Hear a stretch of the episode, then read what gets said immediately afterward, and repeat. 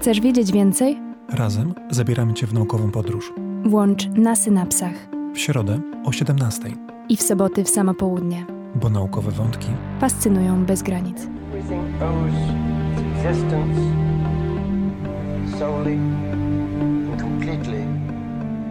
Radio Luz poleca. Polecamy się, polecamy się naukowo i włączamy się w samo południe 10 lutego, w sobotę, w przeddzień oficjalny Międzynarodowego Dnia Kobiet i Dziewcząt w Nauce, ale z racji tego, że nasze synapsy odbywają się sobotnio, to my już dziś chcemy zacząć oficjalnie świętować.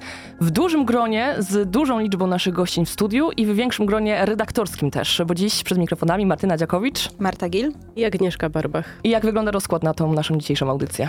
Zaczynamy od rozmowy o kobietach w nauce, czyli o życiu naukowo-badawczym, stricte związane z tematem jutrzejszego święta. Dokładnie. Potem przejdziemy do aspektów projektów społecznych i popularyzacji nauki, czyli coś, co też nam jest tutaj bliskie na 91,6 FM. A po 13 A po 13 szybkim krokiem przejdziemy ze świata nauki do świata biznesu i będą z nami prawdziwe bizneswomen, ale też naukowczynie i dowiemy się od nich kilku złotych porad. Tak, a wszystko zakończymy wątkami wyjazdów zagranicznych, tym, co mogą dać nam podróże w wydaniu międzynarodowym. Jeśli macie pytania, to już teraz bardzo serdecznie zachęcam, żeby włączyć się na radiolus.pl ukośnik czat i tam bezpośrednio odnosić się do tego, o czym będziemy mówić z naszymi gościniami. Audycję przez dwie godziny realizować będzie Szymon Lazar, jak zawsze niezastąpiony i ruszamy pełne ekscytacji w tę naukową podróż. Na synapsach. Rozmowa. Świętujemy jutrzejszy Międzynarodowy Dzień Kobiet i Dziewcząt w Nauce i zaczynamy od tematu kobiet w Akademii. Witam serdecznie nasze trzy gościnie, Sabinę Górską, Karolinę Tkacz i Ewę Jankowską. Proszę krótko się przedstawcie e, po kolei. Witam serdecznie. Sabina Górska, Instytut Immunologii i Terapii Doświadczalnej Polskiej Akademii Nauk we Wrocławiu.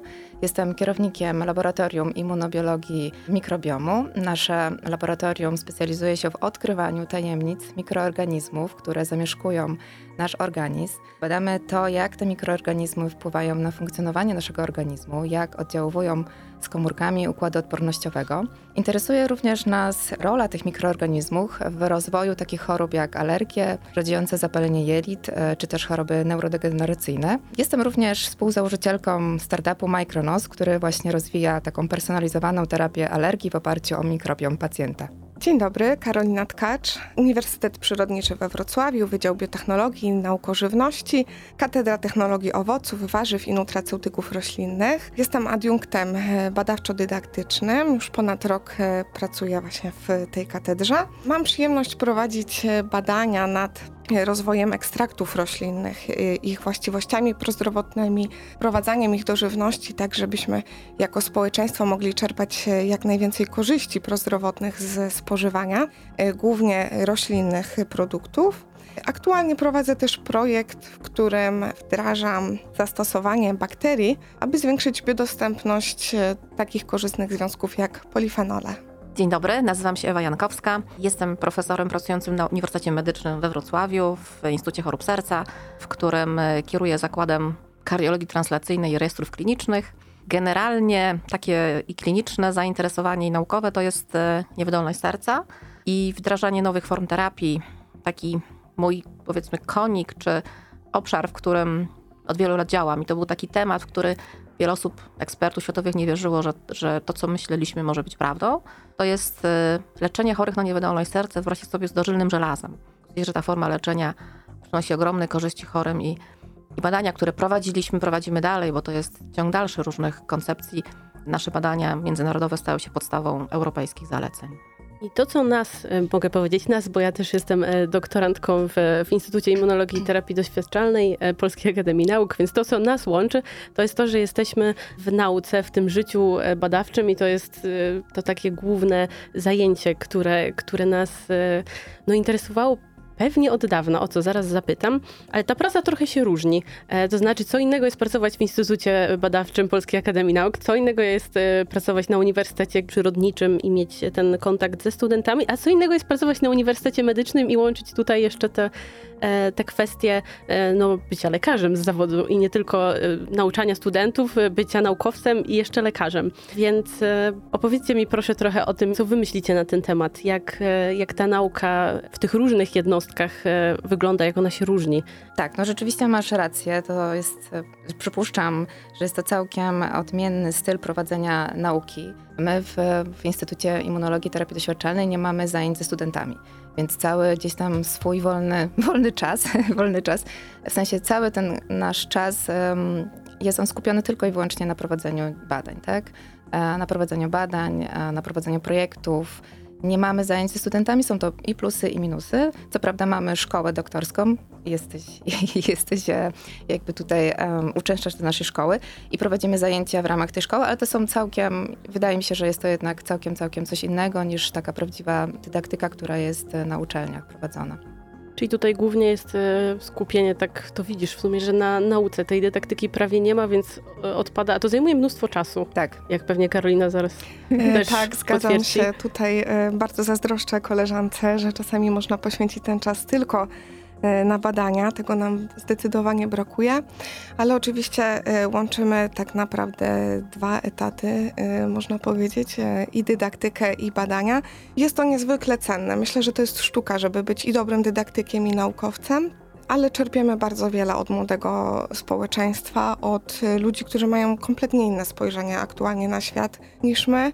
I myślę, że musimy od nich jak najwięcej czerpać tych informacji, tak żebyśmy mogli wdrażać, e, nawet w przypadku produktów spożywczych, czy naszą naukę dla nich w zupełnie nowych już kierunkach tu niejako idziemy rosnąco w tych etatach, można powiedzieć, bo tutaj mamy badania, badania i dydaktykę, badania, dydaktykę i pracę kliniczną. Pracę kliniczną, więc idziemy rosnąco. Faktycznie, muszę powiedzieć, że wam też zazdroszczę, patrząc na to, że z punktu widzenia kogoś, kto pracuje na uczelni, na uczelni medycznej, no to e, musi łączyć nie tylko naukę, nie tylko dydaktykę, ale dodatkowo pracę kliniczną.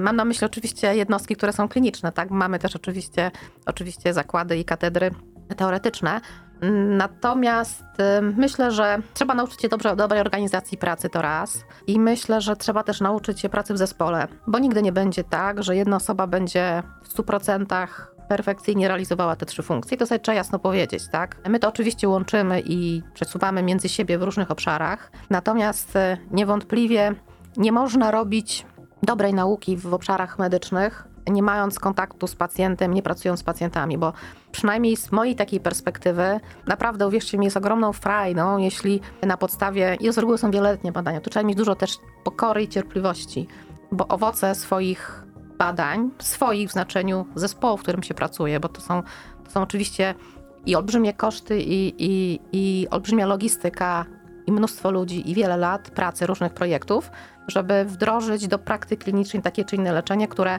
które ma ogromny wpływ prawda, na społeczeństwo. Mówię o tym na przykład naszym żelazie. Myśmy zaczęli zajmować się gospodarką żelazową w niewydolności serca kilkanaście lat temu. To był czas, kiedy ja pracowałam wtedy w Londynie. Wspólnie z moim szefem i z kolegami z zagranicy podjęliśmy pomysł, że warto leczyć niedobór żelaza w niewydolności serca. Wówczas były po poglądy, że żelazo zabija chorych na serce, wiecie, uwierzcie mi. Mhm. I wielu ekspertów ówczesnych uważało, że to jest szalony pomysł ale myśmy poszli troszkę pod prąd, mając jakieś tam przesłanki. A w tej chwili osoby po wielu latach te badania kliniczne i różne stały się podstawą europejskich zaleceń. W tej chwili na podstawie no, badań, gdzie też liderami są Polacy, co jest nie bez znaczenia.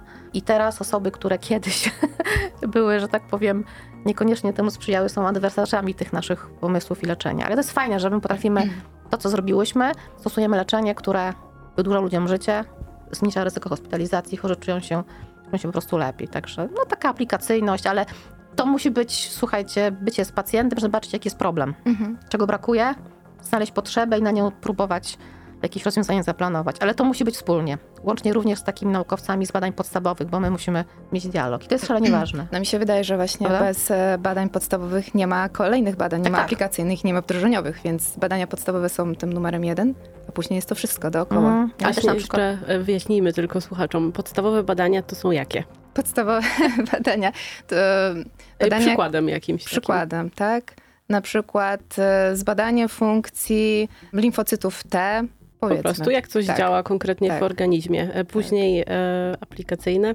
Aplikacyjne, na przykład jak zastosować e, poznaną funkcję limfocytów T. Na przykład jest taka terapia CAR-T, która jest teraz mocno gdzieś tam na topie i rozwijana jest e, w leczeniu nowotworów układu krwiotwórczego. I chodzi o to, że najpierw naukowcy zbadali w ogóle, jak limfocyt T się zachowuje, co rozpoznaje, jak nie rozpoznaje, jakie są receptory. Więc poznali bardzo szczegółowo limfocyt T i jego funkcję. I dopiero później gdzieś tam zastanawiali się, ale gdzie można to wykorzystać, tak? I to jest ta aplikacyjność. No i do tego dochodzi No. pacjent, tak? Tak, tak. I właśnie teraz myślę, że też taką, może nie modną, ale w znaczeniu takim pozytywnym jest kwestia medycyny translacyjnej. Ja Mhm. zajmuję kardiologią translacyjną, gdzie konieczny moim zdaniem i fajnie jest bardzo wczesny kontakt z naukowcami z nauk podstawowych, gdzie mamy już dialog, rozmawiamy o naszych potrzebach i oni próbują też ze swojej strony pewne, pewne, pewną informację nam dostarczyć szybciej Mhm. niż później. To też jest moim zdaniem takie ukierunkowane, prawda? Wtedy, wtedy możemy szybciej osiągnąć, osiągnąć ten cel, który chcemy, do którego chcemy dojść. To od razu nas prowadzi do takiego pytania, jak myślimy o naukowcach i naukowczyniach przez lata i tych laureatach Nobla, niech będzie Nobla, to to zawsze jest jakaś, e, przynajmniej często wcześniej to były jakieś pojedyncze osoby, tak? Ewentualnie dwoje naukowców, tych laureatów jest teraz faktycznie z czasem coraz więcej i to są właśnie laureaci z różnych zespołów i jakby zaczyna się dopiero doceniać to, że to jest praca zespołowa. To nie jest e, Maria Skłodowska, która robi wszystko sama, to nie jest e, żaden naukowiec, który robi wszystko sam praktycznie, e, tylko to są zespoły i to są coraz większe zespoły i to są coraz większe i szersze współprace Interdyscyplinarne. I interdyscyplinarność. E, Modne, ale prawdziwe. Tak, jak najbardziej. I to, co Ewa powiedziała, ja się z tym zupełnie zgadzam, że zespół. Zespół jest podstawą, tak? Ty nie musisz wszystkiego robić i nie musisz być we wszystkim specjalistą, ale... Nie dasz rady. Nie dasz rady, dokładnie. Ale jeżeli dobierzesz odpowiedni zespół z odpowiednimi kompetencjami, to jesteś w stanie przynosić góry. Tak, i tutaj już też e, wdrażamy zespoły międzynarodowe, tak? E, Łączymy nasze siły, mamy różnych specjalistów w Europie, e, także w Stanach. Tak jak tutaj powiedziałaś, no nie jesteśmy w stanie sami zrobić badań na taką skalę, o takim znaczeniu. I ważne jest też wyposażenie sprzętu, tak, żeby tego nie powielać, żebyśmy mogli specjalizować się w jednej konkretnej dziedzinie, w jakimś zagadnieniu, nie rozszerzać tego tak naprawdę, skoro mamy specjalistów zaraz obok gdzieś za granicą. To jest kwestia A nie powielania sprzętu, B nie powielania specjalistów i po prostu można to zrobić wszystko razem, a każdy ma swoją część i swój wkład. Dokładnie. To tak trochę zmienię e, zupełnie e, temat na to, jak myślicie i jak czujecie ze swojego życia, co trzeba poświęcić, żeby pracować w nauce? Dużo. dużo. No wydaje mi się, że no tak, na pewno no dużo poświęcasz, ale no to właśnie trzeba sobie odpowiedzieć na pytanie, co, czy my tak naprawdę coś poświęcamy, czy to nie jest jednak jakiś styl albo nasze po prostu życie, tak? I my się w tym idealnie gdzieś tam odnajdujemy. To nie jest tak, że ktoś mnie do czegoś, nie wiem, przymusił, albo ktoś mi coś powiedział, że ja muszę to zrobić. To jest coś, w czym ja po prostu dobrze funkcjonuję i się odnajduję.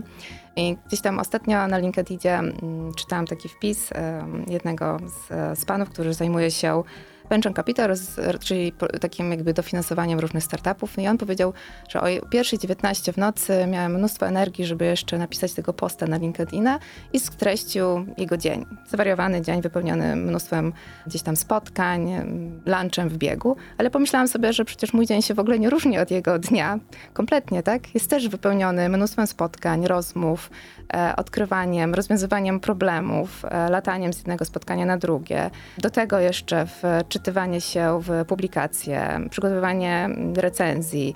To jest to samo, tak? Czyli po prostu nie wiem, czy ty coś poświęcasz. Ja nie poświęcam chyba nic, tak? Druga sprawa to jest oczywiście to, że organizacja czasu. Wydaje mi się, że czasami brakuje mi po prostu na wszystkie rzeczy, które sobie zaplanowałam, nadzwyczajnie czasu, ale to jest kwestia znowuż przeorganizowania sobie gdzieś tam tego dnia i zaplanowania go. Mi akurat w takim planowaniu dnia świetnie pomaga yoga, praktyka rano, gdzie mogę sobie poukładać, jak ten dzień będzie gdzieś tam wyglądał, żeby się na koniec dnia nie frustrować, że pewne rzeczy nie zostały wykonane. No ale właśnie, no, chyba to nie jest po prostu poświęcenie, to jest nasza praca, nasza pasja, nasze hobby. Tak, ja myślę, że to jest też nasz styl życia. To są ludzie, na, ludzie nauki, to są ludzie z pasją. Żyjemy tym 24 godziny na dobę, myślimy o tym cały czas. Myślę, że ludzie, którzy nas otaczają, nasza rodzina, nasi bliscy, też zaczynają być pomału przesiąknięci tymi naszymi tematami i problemami naukowymi. Zgodzę się z wami, że to, że to chyba nie jest poświęcenie. I tak e, przypomina mi się tutaj, miałam takiego, pracując w Wielkiej Brytanii kiedyś, miałam takiego bardzo fajnego szefa, starszego człowieka, który był ikoną kardiologii światowej. który złożył podwaliny pod właśnie patofizjologię niewydolności serca. I on zawsze zmykł mawiać to, co myślę jest chyba sednem tego, że, że jego praca, którą on robi, to jest tak naprawdę jego hobby. I mówi, że szczęściarzem jest ten, który może pracy realizować swoje hobby. Myślę, że myślę, że to jest sedno sprawy. Jeśli to jest coś, co, co my tak naprawdę bardzo lubimy i chcemy robić, ta praca nie jest tak naprawdę pracą. Oczywiście to jest ciężkie i powiem wam, że wydaje mi się, że w miarę jestem dobrze zorganizowana w pracy, ale wciąż tego czasu mi osobiście brakuje na to, żeby wszystko zrobić tak, jak bym chciała. I, i jest, ten, jest ten, trzeba przyznać, jest pewien pośpiech, który fajnie byłoby go uniknąć, no ale no ale chyba też żyjemy w takich czasach, gdzie, gdzie tempo życia jest generalnie coraz szybsze i tak to po prostu jest. No. Zazdroszczę ci jogi, nie mam na nią czasu, ale myślę, że to jest dobra, dobra, dobra spróbuj, forma. Spróbuj, Ja też myślałam, że nie mam czasu na jogę rano, a jednak się znalazło. 10 minut. Fantastyczne. 10 minut. 10 minut rano, tak, ale codziennie. Znaczy, zaczynaj od jak, naj, jak najmniejszej, tyle ile jesteś w stanie, tak? Nie zmuszaj się też do niczego i powoli, powoli. Powiedzmy po tym półtora roku doszłam do takiego momentu, że yoga jest jak umycie zębów. Po prostu. Musi być. Ach, musi być. E, no właśnie, to tak sobie myślę, że tak e, jesteście w takim punkcie, że tak e, optymistycznie już o tym myślicie, jesteście już tego takie pewne i tak się zastanawiam, który moment na tej ścieżce jest najtrudniejszy. Pewnie niektórzy powiedzą, że to jest doktorat, bo jest takim wyczerpującym chyba też psychicznie, znaczy cała praca w nauce jest wyczerpująca psychicznie, nie, nie, nie ukrywajmy tego, bo to jest jednak dużo obowiązków, duża odpowiedzialność, dużo zadań, mało czasu. Ale który ten moment właśnie był takim najtrudniejszym? Może właśnie takim momentem, kiedy odsiewa się tych, którzy jednak lepiej się znajdą gdzieś indziej, a nie w nauce. No ja myślę, że chyba, chyba tak, masz rację. Doktorat jest takim miejscem, w którym ty weryfikujesz, czy ten styl życia, styl pracy e, pasuje do ciebie, czy ty się w tym odnajdujesz. I doktorat też jest, jest takim punktem w twoim, na twojej ścieżce kariery naukowej, że właśnie podejmujesz tą decyzję, czy chcesz iść dalej. On jest też trudny, bo często jest tak, jak na przykład w moim przypadku było, że do trzeciego roku nic naprawdę nie wychodziło. Naprawdę, nic nie wychodziło. Ja byłam bardzo gdzieś tam sfrustrowana, ale pamiętam, jak e, jeden z moich kolegów powiedział, Sabina, upadamy na kolana, ale wstajemy i idziemy dalej. I rzeczywiście, nie wiem, gdzieś miesiąc może po tym wszystkim zaczęły wychodzić te wyniki. Jak już zaczęły wychodzić, to wiecie, ta euforia jest niesamowita. Ona po prostu wynagradza wszystkie porażki i wszystkie niepowodzenia. No i udało się, tak? I udało się, jestem gdzieś tam w tym miejscu, w którym jestem. I ja się z tego bardzo cieszę, że się nie poddam i szłam dalej, tak? W moim przypadku doktorat to był taki fantastyczny czas, e, dynamiczny bardzo, e, bardzo dużego rozwoju, za co też jestem bardzo wdzięczna mojemu zespołowi Plants for Food. Natomiast po doktoracie jest, myślę, taki moment przełomowy, gdzie trzeba wybrać swoją drogę, podjąć decyzję, które kierunki badawcze obieramy, co tak naprawdę y, chcemy dalej robić. Na doktoracie było wiele ofert, wiele możliwości. I z każdą miałam styczność. Teraz jest ten moment decyzji, tak jak zawsze e, moja mentorka powtarza, że Karolina, nie musisz e, brać wszystkiego. Zastanów się, e, co będzie korzystne dla ciebie, dla ludzi wokół. To jest ten moment właśnie po doktoracie, gdzie zostajemy na etacie i musimy wybrać własną ścieżkę. Stajemy się już coraz bardziej samodzielni i podążamy już też do habilitacji, tak żeby być pracownikami w pełni samodzielnymi tutaj jeszcze ta droga jeszcze jest przed tobą. To jest moment takiego zawężenia. tak. Ja myślę, że y, myślę, że chyba mm, takim momentem trudnym jest z jednej strony wybór miejsca, gdzie chciałoby się być, bo to często, często no podejmujemy te decyzje, często przypadek, podejmuje za nas tą decyzję, taka jest prawda. Często, ja powiem wam, z mojej strony, to ja chciałam być naukowcem od dawna i na studiach pracowałam naukowo, myśmy to już licenckie koło na, na uczelni medycznej i to muszę powiedzieć, interesowałam się zawsze endokrynologią, powiem wam szczerze. I... Jesteś kardiologiem? Tak, ale mam doktorat z andrologii.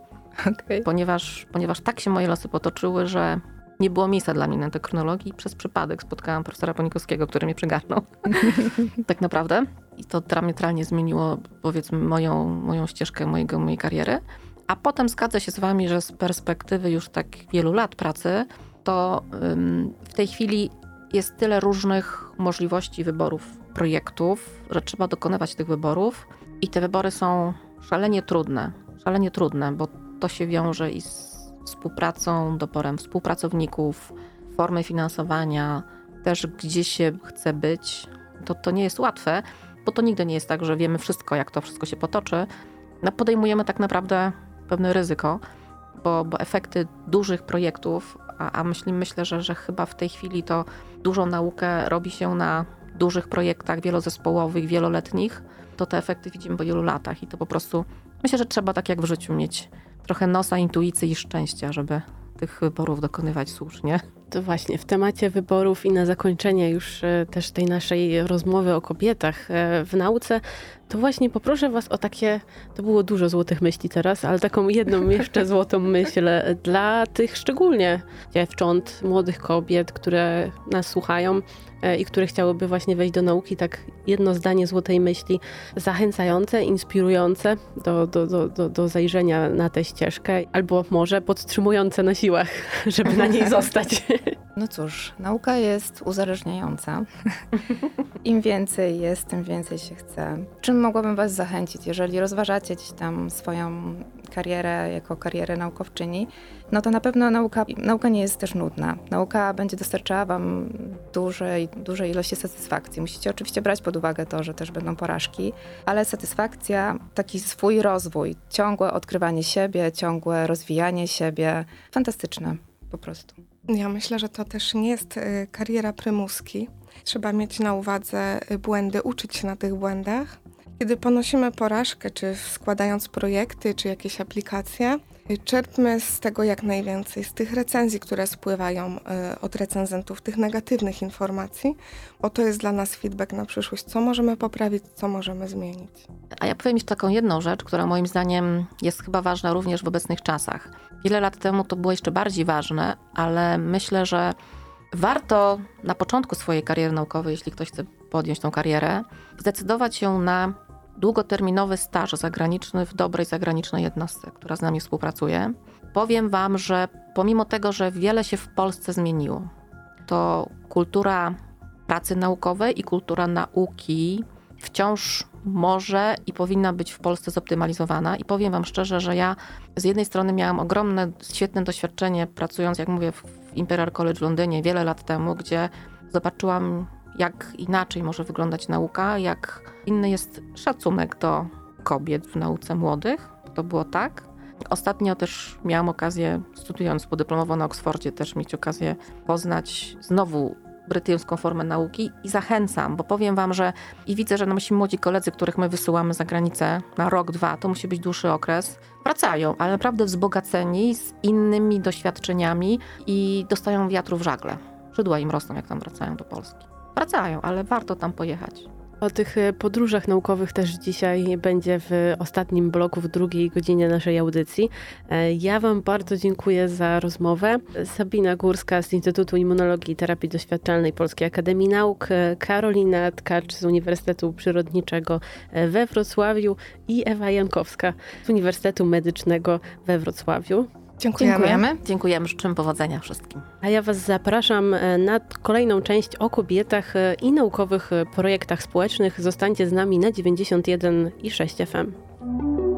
Pobudzamy Wasze synapsy na 91 i 6 FM. Kontynuujemy nasze świętowanie, czyli Międzynarodowy Dzień Kobiet i Dziewcząt w Nauce na 91,6 FM i teraz zajmiemy się projektami społecznymi popularyzacją nauki. Mówiąc tak ładnie w naszym języku polskim, z nami są kolejne gościnie, doktor inżynier Weronika Urbańska. Dzień dobry. Dzień dobry. Katedra Inżynierii Ochrony Środowiska PWR, przewodnicząca Akademii Młodych Uczonych i Artystów. Jest również Ania Bukiewicz-Szul. Cześć Dzień dobry. Aniu. Fizyczka, liderka Wrospace Wrocław i ekspertka Polskiej Agencji Kosmicznej oraz doktor inżynier Agnieszka Uryga. Cześć, dzień dobry. Katedra Inżynierii Biomedycznej PWR, także członkini Akademii Młodych Uczonych i Artystów. No i drogie panie, na początku troszkę rysu. Gdzie pracujecie, jak wygląda wasza rzeczywistość na co dzień, tak za dnia roboczego? No to ja pracuję w Politechnice Wrocławskiej, Wydział Inżynierii Środowiska. No i ciężko by było tutaj chyba zgeneralizować, jak wygląda codzienność i jak wygląda każdy dzień pracy, ponieważ zawsze czeka na nas coś innego. Pracujemy badawczo, pracujemy dydaktycznie, więc mamy trochę obowiązków ze studentami, z wykładami, czyli ta część taka typowo edukacyjna. No badawcza, wiadomo, laboratoria, projekty, pisanie publikacji, więc tutaj można sobie bardzo dużo różnych aktywności znaleźć. Każdy znajdzie coś dla siebie. Ania też znajduje swoje atrakcje. E, no tak, tak, dokładnie. E, u mnie jest troszeczkę e, powiedzmy nietypowo, bo od tego roku tutaj na tym polu się dużo pozmieniało. Wcześniej byłam nauczycielką fizyki w, w szkołach średnich wrocławskich i to, co robiłam po szkole w swoim wolnym czasie, to właśnie była działalność popularyzacyjna, edukacyjna właśnie w ramach Stowarzyszenia Wrospace. Natomiast teraz porzuciłam szkołę przynajmniej na jakiś czas e, i, i faktycznie pracuję dla Polskiej Agencji Kosmicznej, gdzie te projekty edukacyjne tworzymy na nieco większą skalę. Niż tylko po, tak, po tak, swoim dniu pracy. Agnieszka. Ja dzielę swój dzień między uczelnię i tutaj swoje laboratorium pomiarowe, a pracę w szpitalu, tam gdzie są zbierane e, sygnały, które później analizujemy. Próbujemy rozpocząć współpracę z kilkoma ośrodkami klinicznymi, więc w tym momencie pojawiam się dosyć często w, w różnych ośrodkach. Bardzo sobie cenię to doświadczenie, także na pewno nie jest monotonnie. Czy pamiętacie ten moment, kiedy uczelnia albo szkoła, w przypadku Ani, zaczęła wam się wydawać trochę za ciasna i jakie myśli wam wtedy zaczęły krążyć po głowie, że może warto coś bardziej z ludźmi tak poza tymi murami zrobić? No, jeżeli chodzi o mnie, to ja chyba miałam tak od początku, że zawsze było właśnie takie dosyć szerokie patrzenie na świat i co możemy jeszcze zrobić, bo jakby ja mam chyba taki po prostu charakter, że dla mnie zawsze jest za mało i zawsze myślę o tym, co można zrobić jeszcze. Właśnie też tej działalności społecznej, tak? No bo to, że my tylko pracujemy na uczelni, na przykład i prowadzimy badania, czy prowadzimy zajęcia dla studentów, to to jest taka nasza codzienność, tak? Możemy jakby określić że to jest nasza praca, którą się po prostu zajmujemy.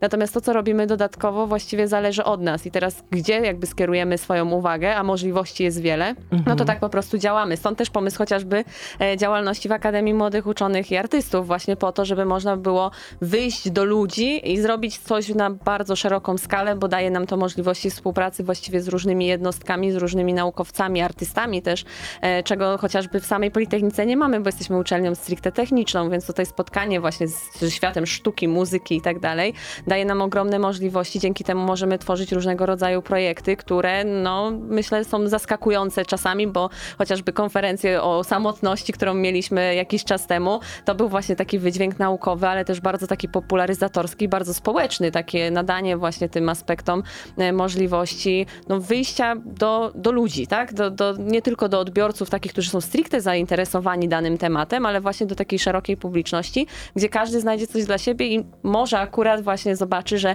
coś jest warte zainteresowania i że warto właśnie pójść w jakąś inną stronę. Wiesz co, ja myślę sobie, że te okazje i to wychodzenie znajduje mnie samo, to znaczy o. odbieram jakieś telefony albo maile z pytaniem, czy mogłabyś porozmawiać, czy mogłabyś opowiedzieć, czy mogłabyś przedstawić, czym się zajmujesz, nie? Ja po prostu w to wchodzę i jestem z tymi ludźmi, zupełnie bez jakiejś wielkiej napinki, bez jakiegoś wielkiego szumu. E, to są na przykład małe lekcje w szkole średniej, gdzie maturzyści na przykład zastanawiają się nad wyborem e, biotechnologii, inżynierii biomedycznej, czy jakiegoś innego kierunku i chcieliby po prostu spotkać ludzi, którzy dany kierunek skończyli. E, czasem to jest coś w bardzo dużej i zorganizowanej formie. Takim doświadczeniem jest na przykład tegoroczny festiwal Explory, który był w Miliczu. E, a czasem to jest e, wystąpienie w przedszkolu, też zdarzyło mi się takie wystąpienie na zasadzie e, zapoznania z różnymi zawodami, więc w zasadzie te jakby te aktywności mnie znajdują same, ale ja uwielbiam kontakt z ludźmi i czuję w tym pewną misję, więc mam nadzieję, że to jest duet, który się sprawdzi. Mhm. Ta misja też Ani na pewno towarzyszy. Oj tak, oj tak. Ja, ja co prawda w, jako nauczycielka chyba trochę dojrzewałam jeszcze do tego, że mogę zrobić coś więcej niż tylko w obszarze szkoły, w której pracuję i faktycznie zmieniło się to mniej więcej w roku 2016, kiedy właśnie zrobiłam taki mm, pierwszy duży projekt e, szkolny, aczkolwiek wychodząc z nim już e, na całe miasto. Później już e, później były dalsze kroki, później były już Wordspace Wiki, mhm. Wrospace i wszystkie kolejne rzeczy, więc całe mnóstwo warsztatów dla dzieciaków, szkolenia dla nauczycieli, konferencje popularno-naukowe i inne rzeczy. A co daje wam tworzenie takich projektów? Bo bo, nie można ukrywać, że czasem e, stoi, stoi za tym duży nakład sił i duży wysiłek ogólnie. A tak osobiście? Satysfakcję, poczucie misji to takie spełnienie właśnie na różnych obszarach. No bo prawda jest taka, że popularyzacja nauki ma jakby dwie strony. Jedna strona jest taka, że my możemy właśnie wyjść do ludzi, pokazać czym się zajmujemy, nawiązać różnego rodzaju współpracę, e, właśnie prowadzić wykłady dla dzieci, dla młodzieży, dla dorosłych, tworzyć różnego rodzaju festiwale. Jesteśmy zapraszani też na różne wydarzenia doświadczenia. E, współpracujemy szeroko chociażby z biznesem, z startupami, które się pojawiają, też właśnie w obszarze popularyzatorskim, tak? Bo chociażby Extremo Education, z którym ja współpracuję, to właśnie misją jest to, że no, chociażby pokazujemy się na różnego rodzaju festiwalach i uczymy dzieci o tym, czym się zajmujemy na co dzień w prosty sposób, tak żeby właśnie nakłonić do tego, że ta nauka jest bardzo fajna i że można to robić i że nie wiąże się to tylko z jakąś monotonną pracą, która no, często się po prostu z tym kojarzy. Natomiast druga strona jest też taka, że budujemy my swój wizerunek jako eksperci. To trzeba sobie jasno powiedzieć, że e, teraz e, bycie naukowcem, bycie badaczem, to też jest kwestia no, po prostu popularyzacji tego, co się robi, promocji, bo właśnie dzięki temu chociażby możemy e, nawiązywać cenne kontakty Potem i cenne dzwonią, tak jak do Agnieszki Dokładnie. i, I, po prostu te, to jest troszeczkę taki dzień powszedni, tak, że, że jest właśnie prośba o to, żeby przybliżać to, czym my się zajmujemy, żeby wytłumaczyć pewne aspekty, żeby komentować też to, co się dzieje, więc media same też nas proszą o to, żeby po prostu gdzieś tam się pokazywać,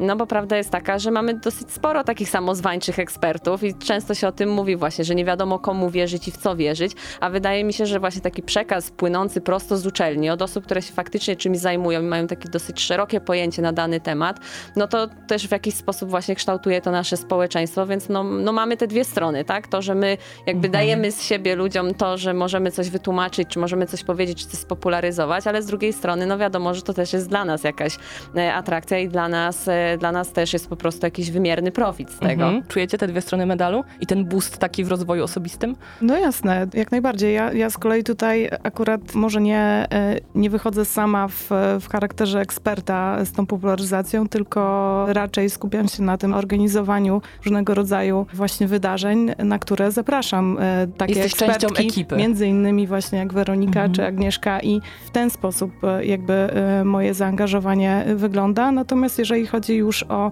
o kontakt z samymi dzieciakami w postaci warsztatów, czy też właśnie inspirowanie nauczycieli, to na czym ja się znam, to, to oczywiście już wykonuję, wykonuję sama. I faktycznie, no, jest, to, jest to z jednej strony poczucie misji. E, oczywiście wiadomo, e, każdy wie, że nauczyciele przecież pracują dla idei, dla misji, tak, bo nie dla pieniędzy.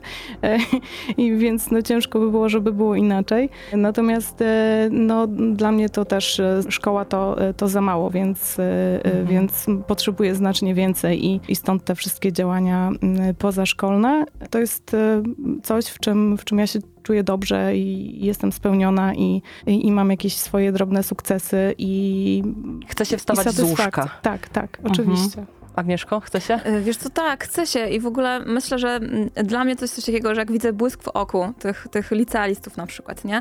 To to po prostu warto coś przekazać. Ja oczywiście nie mówię, że wszyscy studenci nie mają tego błysku w oku. Mają też, oczywiście, ale to jest momentami takie wyrównywanie szans, tak? Jak jedziesz do małego miasta, małego liceum i nagle im pokazujesz, słuchajcie, ten świat jest w zasadzie otworem stoi przed wami, tak? Trzeba włożyć trochę pracy i wysiłku, ale jak masz pasję, możesz być na moim miejscu, tak? Za chwilę w zasadzie możemy się zamienić i to jest takie otwieranie drzwi e, przed osobami, dla których czasem się wydaje, że one są zamknięte, że są gdzieś tam na prowincji, że ten dostęp jest ograniczony, mhm. ale wcale tak nie jest, nie? W zasadzie to wcale nie jest taka odległa perspektywa.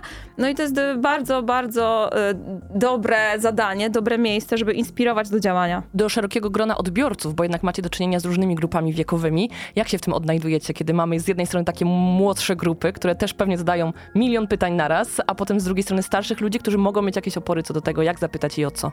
Doświadczenie robi swoje, to na pewno trzeba przeżyć pierwsze koty za płoty, czyli po prostu metodą prób i błędów e, próbować właśnie, jak, e, jak podejść do danej grupy odbiorców.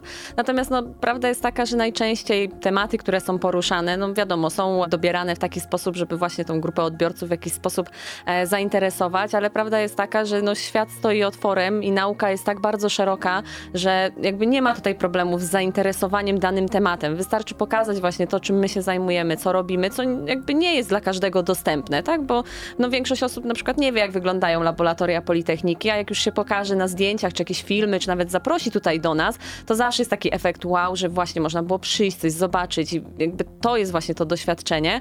Myślę, że właśnie dzięki temu jesteśmy w stanie rozwijać te takie zalążki pasji w tych młodych ludziach, bo widzimy to, po prostu to, to jest widoczne, że wiadomo, że część osób nie będzie jakoś bardzo zainteresowana, tak? No bo różnie, różne są osoby w danej grupie, nie wszyscy zawsze przychodzą chętnie, tylko tylko po prostu, nie wiem, przyjeżdżają na wycieczkę.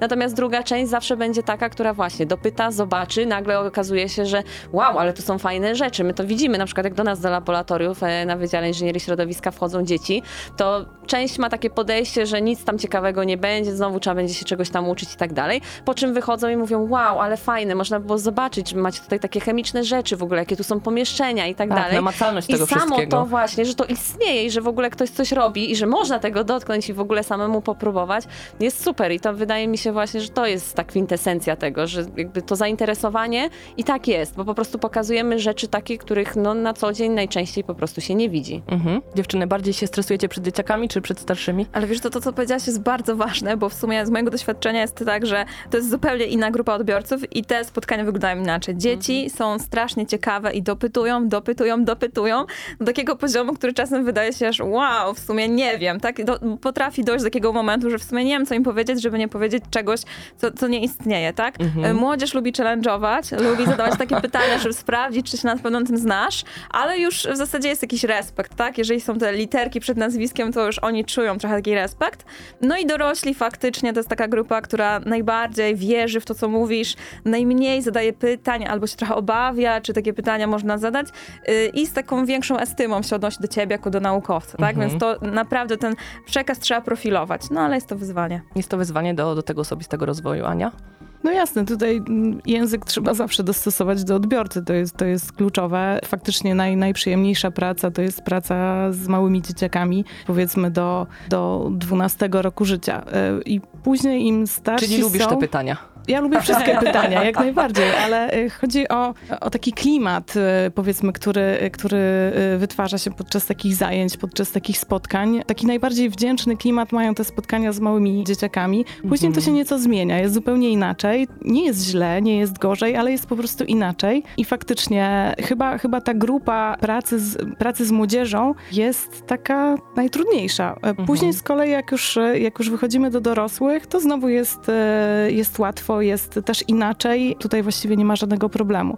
Chyba największym challenge'em jest zrobić wydarzenie dla tych wszystkich trzech O, grup tak. e, Mhm. odbiorców, Połączyć czym się wymagania. właśnie zajmujemy w Eurospace chociażby. Czyli to jest do zrobienia. E, no, wydaje się, że, że jest, aczkolwiek, e, aczkolwiek często musimy wydzielać pewne strefy tego wydarzenia, więc e, równolegle odbywają się części dla starszych i dla tych młodszych, co ma oczywiście swoje zalety.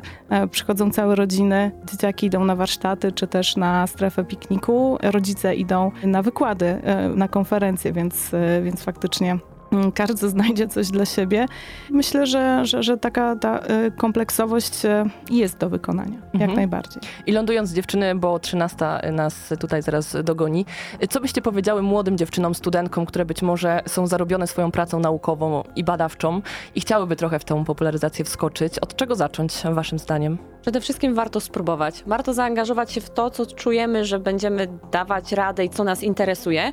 Zacząć w miarę gładko, tak, nie rzucać się od razu na głęboką wodę, ale metodą prób i błędów właśnie dojść do tego, w czym jesteśmy dobrzy. Część osób jest dobra na przykład w prowadzeniu podcastów czy, czy opowiadaniu, część osób będzie dobra w wykładach właśnie dla dzieci, inni się będą odnajdywać w wykładach dla dorosłych, inni dla licealistów, ktoś będzie dobry w pisaniu jakichś artykułów, na przykład y, popularno-naukowych i tak dalej. Tych możliwości jest wiele, więc po prostu trzeba poszukać tego swojego miejsca, czym chcemy się zająć i po prostu to robić, bo to naprawdę daje fajną satysfakcję. Czasami jak na- nie idzie nam, nie wiem, w laboratorium czy cokolwiek innego, to tutaj zawsze się pójdzie i jest po prostu ktoś chętny, kto specjalnie dla nas na przykład właśnie przychodzi, czy specjalnie nas słucha i wiemy, że po prostu no, ma to dobry odbiór, więc jak najbardziej próbować i nie zrażać się, jeżeli, nie wiem, dana forma nie jest dla nas, bo po prostu możliwości jest wiele. Ja polecam zacząć od mediów społecznościowych, od założenia na przykład swojego profesjonalnego profilu, na przykład na Facebooku albo kanału na YouTubie, gdzie będziemy wrzucać jakieś krótkie materiały, filmiki, podcasty. To jest dobry punkt wyjścia, żeby się jakoś wypromować, pokazać i zobaczyć, czy ta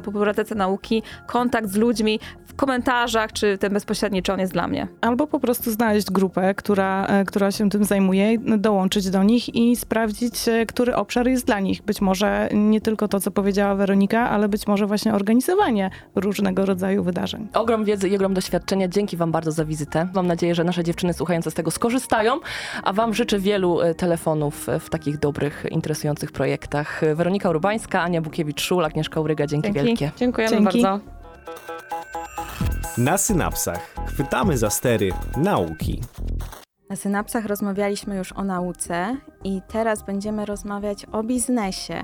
Zobaczymy, czy tak naprawdę od tej nauki do biznesu jest jeden krok, a ze mną już są gościnie, trzy zresztą, jak w każdym z naszych paneli tutaj i będziemy o biznesie dzisiaj rozmawiać z Ewą Borowską, Wiktorią Wilman i Karoliną Cwojdzińską. I teraz bardzo Was poproszę, dziewczyny, żebyście powiedziały kilka słów o sobie. Może od Ewy zaczniemy. Dzień dobry, witam serdecznie wszystkich e, słuchaczy.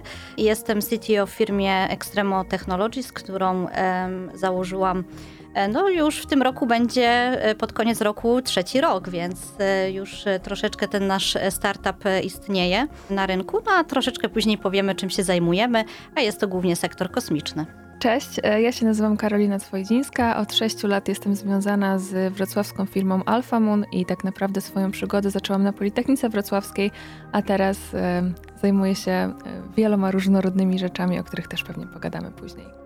Cześć, nazywam się Wiktoria Wilman. W sieci możecie mnie kojarzyć pod pseudonimem Biokoderka. Od paru lat propaguję bioinformatykę wśród młodych ludzi przez media społecznościowe. Obecnie pracuję w firmie Brainscan oraz w firmie Pipe Bio. Mam wykształcenie bioinformatyczne, ale obecnie bardziej działam marketingowo.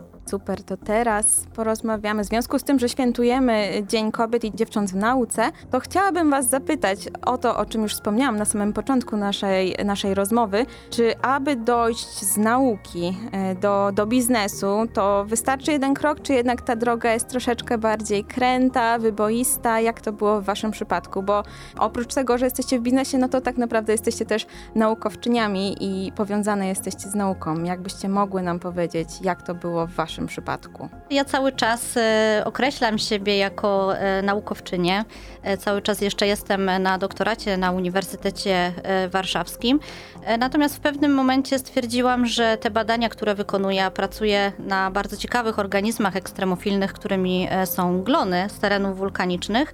W pewnym momencie odkryłam, że posiadają bardzo specyficzne cechy. Między innymi można z nich wyizolować ciekawe metabolity, które mogą służyć do medycyny, do ochrony środowiska. I tak to się wszystko zaczęło, że stwierdziłam, że po prostu e, możemy również w kierunku zastosowania tych metabolitów rozwinąć działalność firmową. A poniekąd w Polsce wygląda to też tak, że możemy pozyskiwać z biznesu e, zupełnie inne granty, czyli e, granty chociażby z NCBR-u. W nauce mamy głównie do czynienia z grantami NCN, tak? Więc tutaj też rozwija się większe pole możliwości. Myślę, że to też był taki pomysł, żeby zrobić coś dodatkowego. Czyli tutaj inspiracja wynika od początku od tej drogi naukowej. Zdecydowanie. I, I, w ten sposób udało się to przełożyć na, na biznes. Karolina, jak w Twoim przypadku to było? W moim przypadku było trochę inaczej, ponieważ um, my od razu, ja nie zakładałam firmy, w której pracuję, ale jestem w niej od samego początku, więc trochę też tak się czuję. I u nas od początku sytuacja wyglądała w taki sposób, że, że chcieliśmy w jakiś sposób um, spróbować w tym biznesie. Wtedy wszyscy byliśmy bardzo młodzi, mieliśmy, mieliśmy wielkie ambicje i tak naprawdę przez kilka lat pracowaliśmy jako software house y, typowy, związany ze sztuczną inteligencją, który realizował różne projekty, więc tutaj wiedza musiała być wszechstronna, trzeba było się często dokształcić w jakimś konkretnym, w jakimś konkretnym temacie, ponieważ w sztucznej inteligencji jest tak, że to jest tak dynamiczne, tak szybko się zmienia, że tutaj to, co wiesz teraz, za miesiąc może być już nieaktualne, więc tutaj uczyć się trzeba cały czas. A od trzech lat tak naprawdę rozwijamy swoje narzędzie. Postawiliśmy już, y, działamy typowo nad rozwojem produktu, który zajmuje się inteligentnym procesowaniem dokumentów, no i tutaj już kładziemy nacisk na, na rozwijanie tej technologii, więc biznes, biznes biznesem, ale tutaj trzeba czytać papery, analizować, co się dzieje na rynku i, i reagować. Czyli cały czas nauka z biznesem się zazębia. Tak, to się zazębia, idą, dokładnie. Idą krok w krok ze sobą. Wiktoria, jak to było w twoim przypadku? Ja tutaj bym poparła stanowisko mojej poprzedniczki. To nigdy nie są dwie osobne rzeki, tylko jest jedna duża, bardzo głęboka, szczególnie jeżeli chodzi właśnie o temat rozwijania swoich umiejętności, E, tak naprawdę z nauki się nigdy nie wychodzi, nawet jeżeli wejdzie się głęboko w biznes. Zawsze trzeba być na bieżąco, bo obecnie świat pędzi tak bardzo do przodu, że trzeba po prostu cały czas nadążać. Natomiast jeżeli chodzi o samo przejście z nauki do biznesu, to e, korci mnie tutaj, jak zwykle w IT mówimy, że wszystko zależy. I tutaj też jak zwykle zależy wszystko zależy od tego, jakie podejście masz już w momencie, w którym jesteś w nauce, bo jeżeli chodzi na przykład o programowanie, to często w nauce pomija się takie aspekty jak czystość kodu na przykład, co w biznesie jest bardzo, bardzo kluczowe w momencie, w którym wdrażamy takie rozwiązania u klienta. Natomiast właśnie jeżeli chodzi o naukę, to bardziej się stawia na sam wynik, w biznesie stawia się bardziej na proces. Więc ym, powiedziałabym, że cel jest wspólny, ale sposób dojścia do tego celu jest różne. Cel jest wspólny i do osiągnięcia tego celu, czy też dojścia do tego celu, przygotowujemy się na przykład już na poziomie studiów. I jak uważacie, czy studia, takie, które są obecnie, te, te programy studiów, które obecnie mamy na uczelniach, czy one w jakiś sposób przygotowują te młode naukowczynie, czy też po prostu młodych naukowców do, do takiej roli i przejścia z, z nauki do biznesu? Czy jest tutaj wszystko to zapewnione i, i naukowcy mają takie pojęcie na temat tego, co, jak, gdzie i jak zacząć, czy jednak muszą to zrobić na własną rękę? Może ja powiem ze swojej perspektywy, jak to wyglądało. Wchodząc w działkę biznesową, nie miałam pojęcia, że będzie to na samym początku aż tak trudne. No, mając zaplecze naukowe, oczywiście e, jeszcze studia skończone wcześniej, dosyć interdyscyplinarne, myślałam, że będę w stanie poradzić sobie prawie ze wszystkim, no bo jakieś aspekty biznesu też były, ale oczywiście okazało się zupełnie inaczej, to jest zupełnie inna bajka. Natomiast mnie cieszy obecnie na uczelniach to, że e, ten biznes się już wdraża i widzi się, e, tak jak na międzynarodowych uczelniach, że jeżeli ten biznes nie wchodzi e, w kooperację z uczelniami, no to po prostu na uczelniach jest dosyć ciężko. E, więc e, moim zdaniem, jeżeli troszeczkę więcej tego biznesu na uczelnię wejdzie i będzie też o wiele więcej prywatnych dotacji, to myślę, że, to, że też inne programy będą miały szansę się rozwijać. Tak wydaje mi się z mojej perspektywy również interdyscyplinarne kierunki, które się rozwijają, szczególnie tutaj w Politechnice E, wrocławskiej. Mm, no mamy bardzo wiele e, no stricte interdyscyplinarnego podejścia, ale i biznesowego, bo też przecież Wydział Zarządzania, tak, więc e, są możliwości rozwoju również w tym kierunku. Lubię to słowo interdyscyplinarne, ponieważ jak przyszłam na studia, to absolutnie na pierwszym wykładzie właśnie e, prowadzący powiedział, że to jest interdyscyplinarny kierunek, no i wszyscy no, nie wiedzieli o co chodzi. No ale w moim przypadku tak faktycznie było. Ja studiowałam inżynierię systemów i to jest kierunek, który tak naprawdę każdy kurs jest zupełnie inny. Są zarówno tematy związane z programowaniem, jak i z zarządzaniem, z finansami, z ekonomią, więc jest naprawdę wszystko. Na tych studiach można się zagubić, ponieważ idziesz i uczysz się programować, a zaraz masz liczyć i analizować rachunek zysków i strat. No ale tak naprawdę to tylko zaprocentowało, więc wszyscy, którzy mają wątpliwości, czy to, czego się uczą, ma sens, to, to na pewno zaprocentuje w przyszłości, bo im więcej tych różnorodnych tematów poznamy w tym momencie studiowania, to na pewno to przyniesie wartość w przyszłości i, i kiedyś na pewno z tego skorzystamy. I tutaj, tak jak Ewa wspomniała, ja myślę, że to łączenie biznesu, włączanie tych tematów biznesowych w uczelnie, też wykłady z praktykami. Pamiętam, jak, jak się studiowało, to zawsze, zawsze tak się patrzyło na to, a wykład z praktykiem, może można iść do domu albo na kawę, ale to tak naprawdę słuchanie takich, takiego prawdziwego doświadczenia i tego, co, co ludzie uważają i jak to jest w prawdziwym świecie, na pewno, na pewno zaprocentuje. I jako, że jestem świeżą absolwentką, to doskonale pamiętam moją perspektywę ze studiów, kiedy rzeczywiście to połączenie z biznesem było bardzo, bardzo słabe i bardzo, bardzo ciężkie do w ogóle stworzenia, ze względu na to, że w Polsce nie mamy bardzo wielu firm bioinformatycznych, w związku z czym te kontakty były bardzo słabe. Jednocześnie wiem, że uczelnia stara się, wprowadzając różne przedmioty typu innowacyjność czy przedsiębiorczość, żeby gdzieś tam nas z tym biznesem oswajać, natomiast często ta formuła nie jest idealna i niestety do sytuacji realnych y, w porównaniu z taką symulacją, jaką mamy na tych zajęciach, to jest naprawdę daleko. Ja jestem też członkiem Rady Programowej kierunku bioinformatyka na Uniwersytecie przy przyrodniczym i mogę zapewnić, że staramy się zrobić co tylko się da, żeby ten kierunek był jak najbardziej tak naprawdę już, y, że tak powiem, podporządkowany pod branżę, żeby to jak najbardziej odzwierciedlało warunki, jakie są realnie w tym momencie na rynku pracy.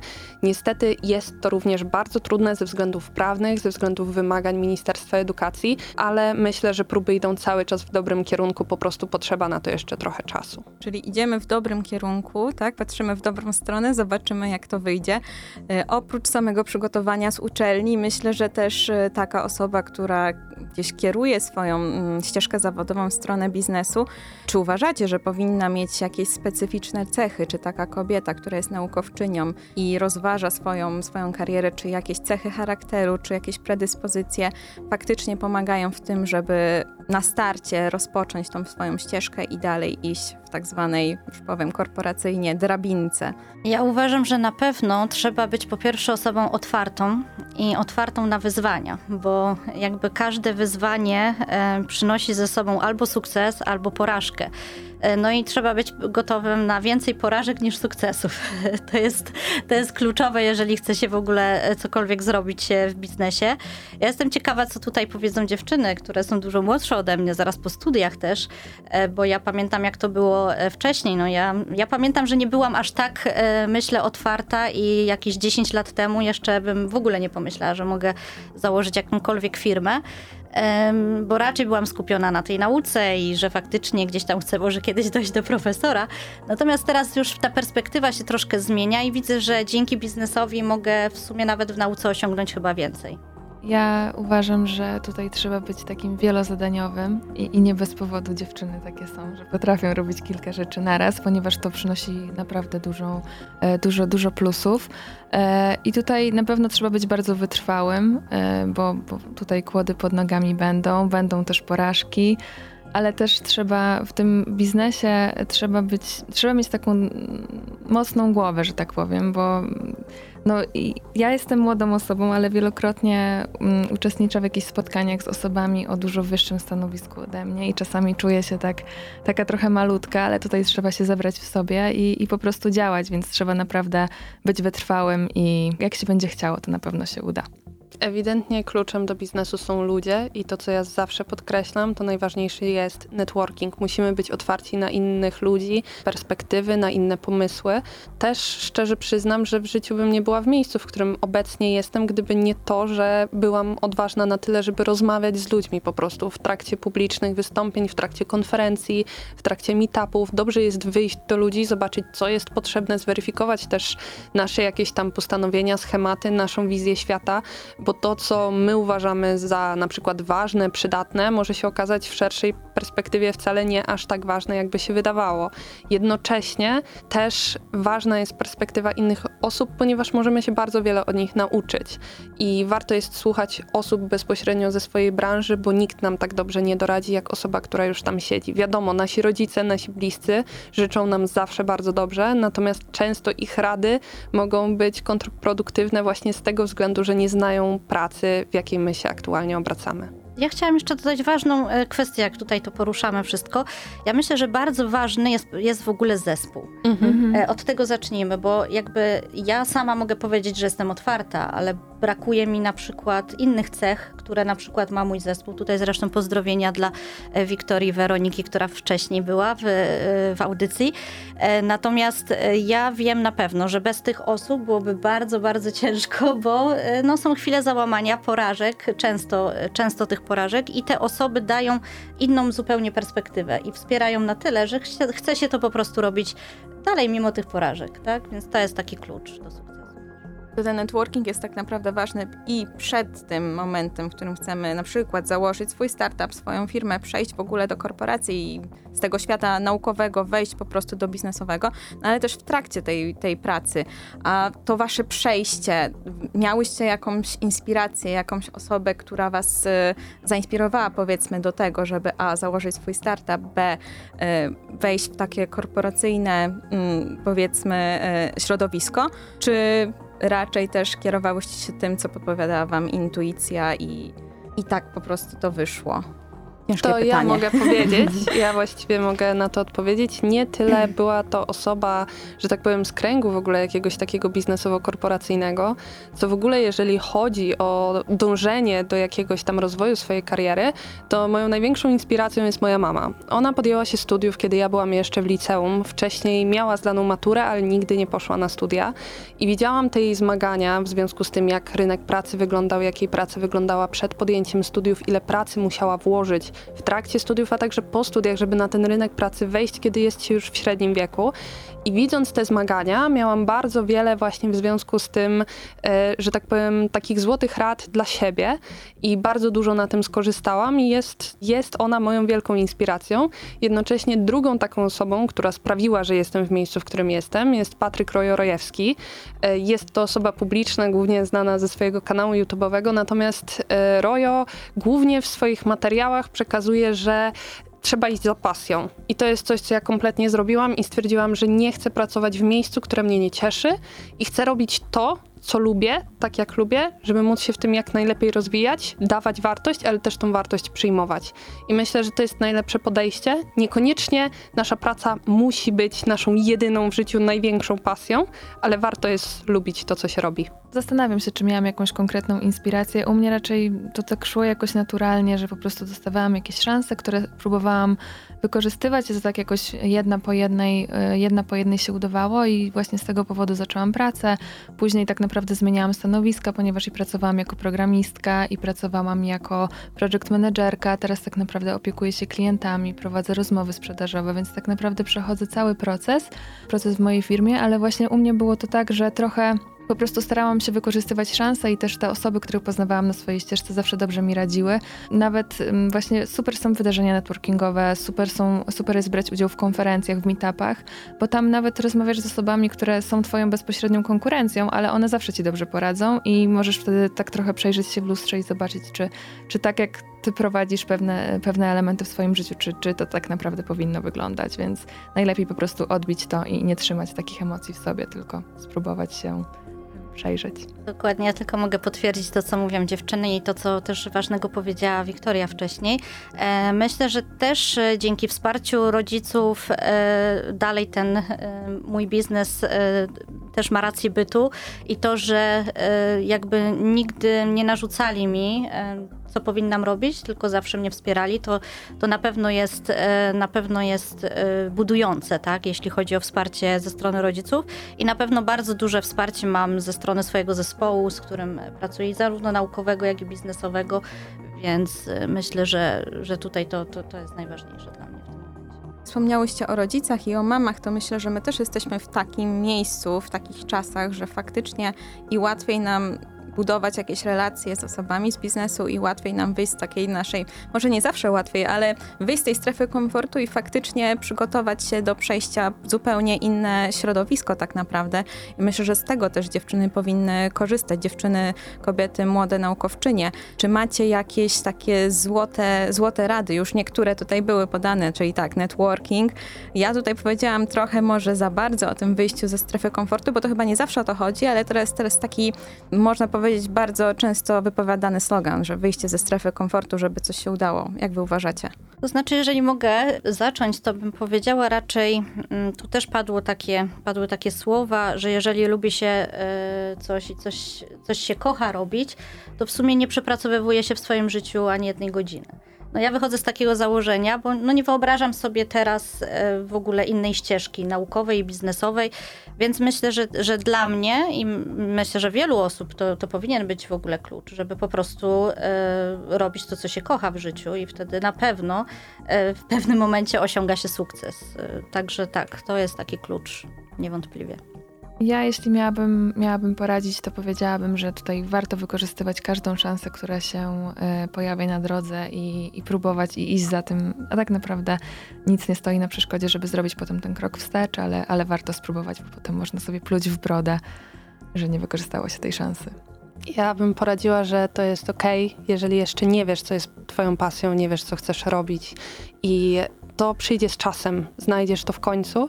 Po prostu próbuj, bo to próbowanie jest najlepszym, co możesz robić, jeżeli jeszcze nie odkryłeś tego, czego pragniesz, e, bo możesz odkryć wiele rzeczy, na które w życiu byś nie postawił. Ja przez taki przypadek postawiłam na glebie koderkę, która teraz ma się bardzo dobrze i jestem w stanie pomagać wielu ludziom. Nie zrobiłabym tego, gdybym się nie odważyła. I tutaj właśnie popieram to wychodzenie ze strefy komfortu. Nie musi to być jak zimny prysznic, ale czasem warto podjąć ryzyko, nawet jeżeli się czegoś boimy, jeżeli czujemy głęboko w sercu, że to wyjdzie nam na dobre. Myślę, że to jest takie dobre przesłanie, żeby y, naszą rozmowę zakończyć na temat biznesu, żeby próbować żeby się nie bać tak naprawdę i żeby te młode naukowczynie znalazły w sobie odwagę, żeby działać, tak? Żeby działać, żeby wejść w ten świat biznesu. Dziękuję Wam bardzo dziewczyny za rozmowę. Mam nadzieję, że, że naszym słuchaczom też ona przypadła do gustu. Wiele interesujących tematów poruszyłyśmy, a po przerwie poruszymy temat kobiet i naukowych wyjazdów zagranicznych, także zostańcie z nami na 91 i 6 FM. Dzięki. Dzięki. Hej. Na synapsach. Główka pracuje. Główka pracuje, bo cały czas e, świętujemy Międzynarodowy Dzień Kobiet i Dziewcząt w Nauce tutaj na Synapsach w naszym sobotnim spotkaniu. I przed nami kolejna już rozmowa, odsłona tymczasem dotycząca wyjazdów zagranicznych. I witam z wielką przyjemnością nasze kolejne gościnie, doktor inżynier Anna Siekierka. Dzień dobry. Dzień dobry. Na co dzień Katedra Inżynierii Procesowej i Technologii Materiałów Polimerowych i Węglowych PWR. Jest z nami ponownie doktor inżynier Karolina Tkacz. Witam ponownie. Wydział Biotechnologii i Nauk o Żywności Uniwersytet Przyrodniczy oraz doktor Agnieszka Olejnik. Dzień dobry. Zakład Chemii Klinicznej i Hematologii Laboratoryjnej Uniwersytetu Medycznego we Wrocławiu, czyli trzy różne uczelnie, trzy różne też szanse, a może więcej niż trzy wyjazdów i tego, co was spotkało w przeszłości. Zacznijmy od wspominek. Jaki był ten pierwszy wasz wyjazd naukowy i jak go wspominacie? Aniu. Mój pierwszy wyjazd naukowy był dosyć blisko, bo do Krakowa. Miałam okazję zrobić badania. To był wyjazd trzytygodniowy. Pierwszy mój samodzielny. Później, dzięki no, różnym programom europejskim, no, klasyczny Erasmus, znalazłam się w Libercu. Już teraz. Troszkę moi, dalej. Y, troszkę dalej. Już obecnie bardzo drogiej y, przyjaciółki y, Fatmy Jelczynkaja na ostatni wyjazd Australia, raczej odległy i kilometrowo i czasowo, bo to miało już tak 4 lata temu, więc chyba czas na jakiś, na jakiś kolejny. Antarktydę? Może trochę cieplej. No ja rozumiem, że w Australii było, było ciepło, było gorąco, ale może nie aż tak skrajnie. Dobra, to zaraz do tej Australii wrócimy, a teraz jeszcze dziewczyny. Karolina, jak to było u ciebie? Pierwszy wyjazd to był Erasmus+. Plus. Pojechałam tam z moim drogim kolegą i generalnie to był 2018 rok. Nie byłam kompletnie na to przygotowana. Usłyszałam, że studenci z naszego wydziału jeżdżą, więc przyszłam któregoś razu na wydział i powiedziałam, ale Igor, to my nie pojedziemy? Jak to? My nie? No i tak pojechaliśmy, to było południe Hiszpanii. Mieliśmy tam faktycznie nawiązaną już współpracę między naszym wydziałem a y, tamtą jednostką, tamtym uniwersytetem. To były y, bardzo owocne trzy miesiące, ale myślę, że ten pierwszy wyjazd to jest taki przełamujący lody, -hmm. pokazujący nam, jak to może wyglądać i jak powinniśmy postępować dopiero na kolejnych tych wyjazdach. No i rok później znowu był powrót do Hiszpanii, już do innego instytutu badawczego y, w Mursi.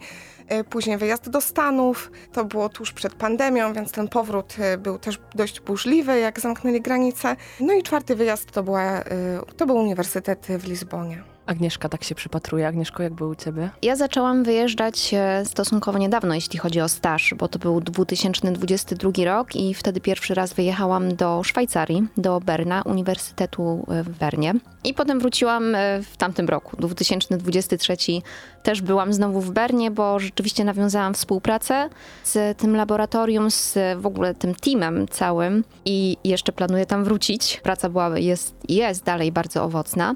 Natomiast gdzieś tam po drodze, nie wiem od którego roku, 2000 powiedzmy też może 18, zaczęłam jeździć na konferencje naukowe kilkudniowe, gdzieś zagraniczne. Potem oczywiście przyszła pandemia i to przyszło w takim czasie, kiedy miałam największe finansowanie i możliwości na wyjazd, więc e, jak gdyby wszystkie moje wyjazdy stażowe się przesunęły. No i teraz mam nadzieję realizować te, ten zaległy czas. Zastanawiam się nad waszymi myślami i nad tym, co towarzyszy ludziom w głowie w tym czasie, kiedy trzeba podjąć taką decyzję, szczególnie o tym odległym kierunku, jak Australia na przykład. Ania. Chyba bym bardziej to utożsamiała z tym, czy ja potrafię y, tak szybko podjąć decyzję i zmienić w sumie całe swoje życie. O, ja wyjechałam do Australii na rok i wszystkie formalności związane z wyjazdem, z uzyskaniem wizy, z przeprowadzką y, załatwiałam sama. Więc to, że dałam radę, że się y, przemieściłam z punktu A do punktu B, nie było łatwo. Rzeczywiście to była dosyć taka trudna podróż. Y, może nie udowodniło, co pokazało, że rzeczywiście warto tak sięgać może trochę po więcej, że może y, warto wyjść z tej strefy komfortu. Mhm. Ja myślę, że to będzie takim wyznacznikiem i to będzie wpływać na rozwój, mhm. bo w tamtym czasie bardzo zależało mi na tym, żeby się rozwijać. Teraz też, ale zupełnie inaczej. Inny sposób, ale tak. to wychodzenie ze strefy komfortu, no nie każdemu przychodzi tak łatwo chyba. W naukowym świecie też. Oj, zdecydowanie nie jest to proste. To są też kwestie językowe, tak, trzeba pokonać takie bariery. Zupełnie inaczej wygląda y, nauka za granicą, nawet dzień wygląda inaczej, tak, w tych krajach zachodnich.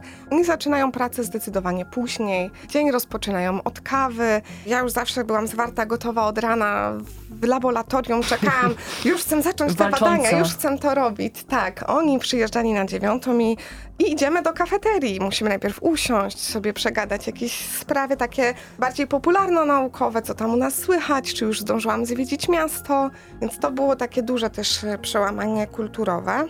I ta strefa komfortu zawsze, y, zawsze gdzieś nam towarzyszy, ale myślę, że warto i warto też wybrać się do różnych, y, do różnych państw, do różnych instytutów, bo ta współpraca jest też kompletnie inna, dajmy na to z Hiszpanami, z Francuzami czy w Stanach. Agnieszko, co Ci się tak podoba w Bernie, że chcesz tam wrócić kolejny raz? To jest piękne miasto. Naprawdę jest tyle zieleni i to jest stolica Szwajcarii, a tak naprawdę tego nie widać mnóstwo parków i co mnie urzekło, że wszyscy jedzą lunch gdzieś na powietrzu, gdzieś na trawie, na kocu, na ławce. Przepięknie. Dalej mnie przyciąga po prostu tam do Szwajcarii. No i przede wszystkim też możliwość jakichś takich krótkich wycieczek. Góry, gdzieś na jeziora, i inne miasta też przepiękne są w Szwajcarii, więc wydaje mi się, że to, to mnie właśnie tam przyciąga i chciałabym wrócić. Czy wraca się, no to już wiem, nie wraca się takim samym człowiekiem po takim wyjeździe? Jak bardzo się zmienia w środku wszystko? Też naukowo, naukowe myślenie na przykład. Na pewno jest y, szersza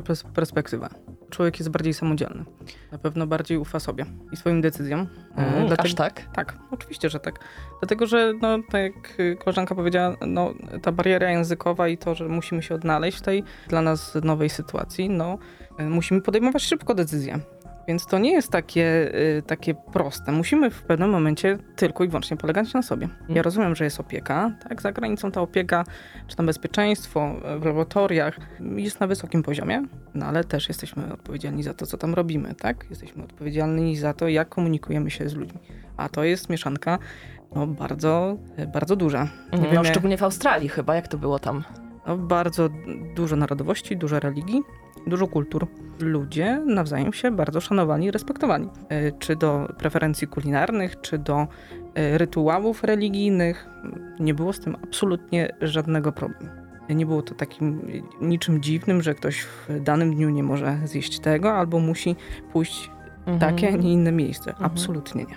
Świat może tak wyglądać. Tak, oczywiście. Po innej stronie globu, co prawda, ale. To może. prawda, ale warto zobaczyć. Karolina, ufasz bardziej sobie? Jasne. po Hiszpanii? Jasne, zdecydowanie.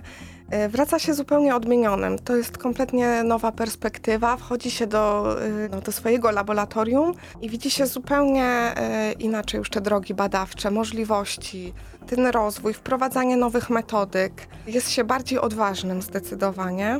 Co więcej, wraca się też wypoczętym, bo takie wyjazdy to jest skupienie przede wszystkim na tej kwestii naukowej, tylko na sobie. Nie mamy tych obowiązków domowych, tych, których mamy tutaj w Polsce. Tam jedziemy, wykonujemy tylko naszą e, pracę, nie mamy też e, obowiązków dydaktycznych, więc jest to też dla nas takie odciążenie w pewnym momencie. No i też najczęściej wyjeżdżamy do krajów, gdzie jest e, piękna pogoda, jest przepiękne, są przepiękne krajobrazy, mamy możliwość odbycia wycieczek w weekendy, więc wracamy też z taką otwartą głową. Mhm. I nie macie wrażenia, że jest trochę mniej presji za granicą, jak jesteście takim wolnym elektronem, który nie jest wpisany w struktury uczelni, tak jak tutaj robicie różne rzeczy, projekty, że y, zagranica daje trochę jednak więcej wolności? Tak, zdecydowanie tak.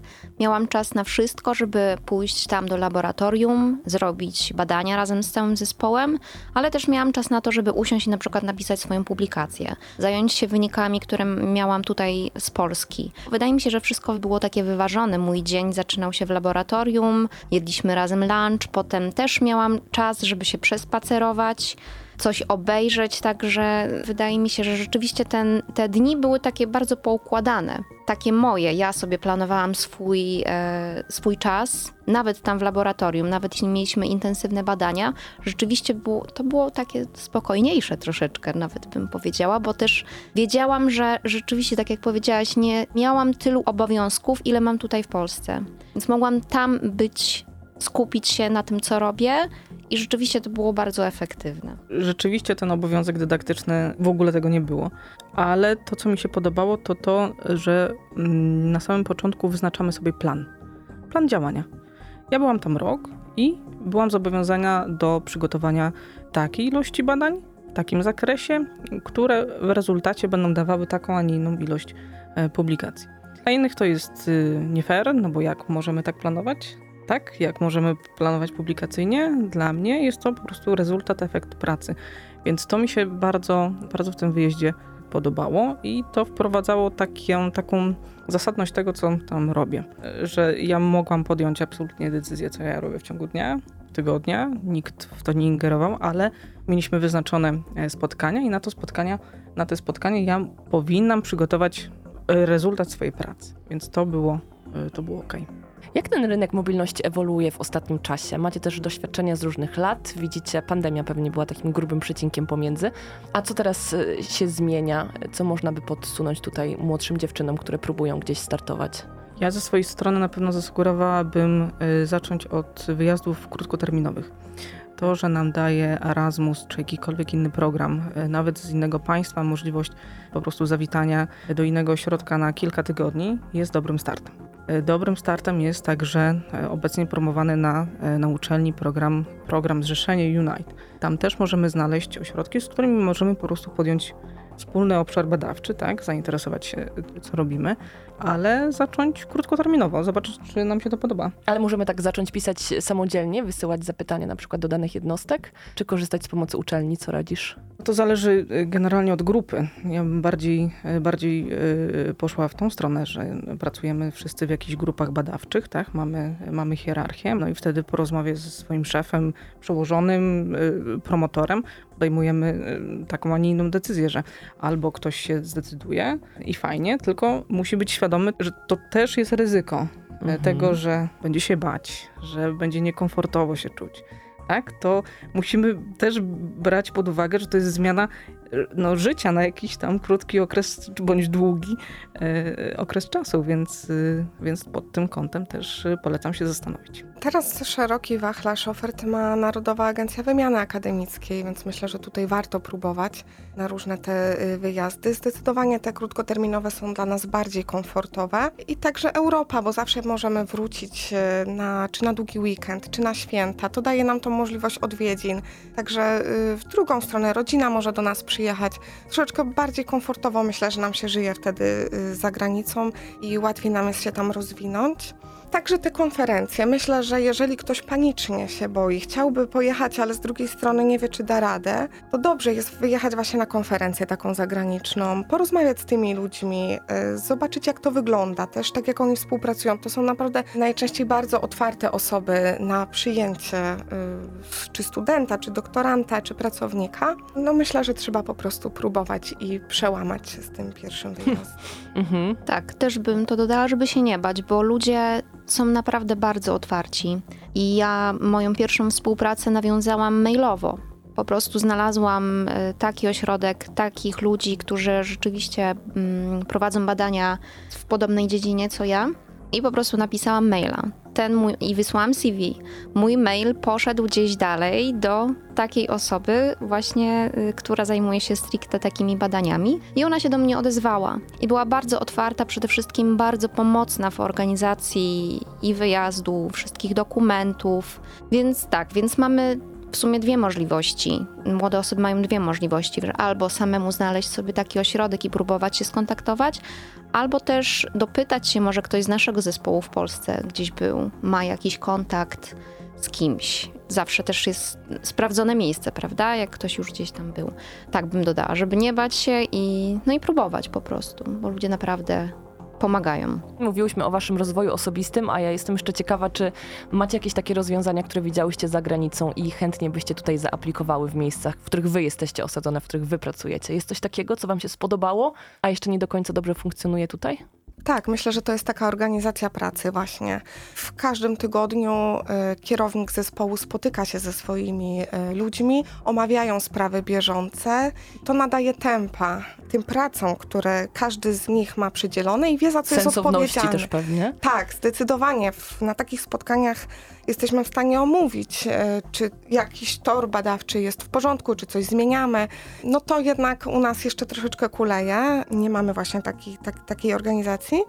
Także zauważyłam bardzo ciekawy system, głównie właśnie wśród kierowników e, grup badawczych, prowadzenia mm, takich, wprowadzenia trzech kolorów. E, na czerwono mamy niezakończone zadanie, na mm. żółto jesteśmy w trakcie, na zielono zadanie zostało zakończone. Jest to troszeczkę taki e, system korporacyjny, ale też bardzo dobrze sprawdza się właśnie w grupie badawczej, gdzie każdy jest w różnym laboratorium i potrzebujemy mieć jakiegoś szybkiego kontaktu ze sobą. Ciekawy rzut oka na to. Dokładnie tak. I właśnie pierwsze, co mi przyszło na myśl, to te spotkania naukowe. Spotkanie naukowe raz w tygodniu, omawiamy wszystko.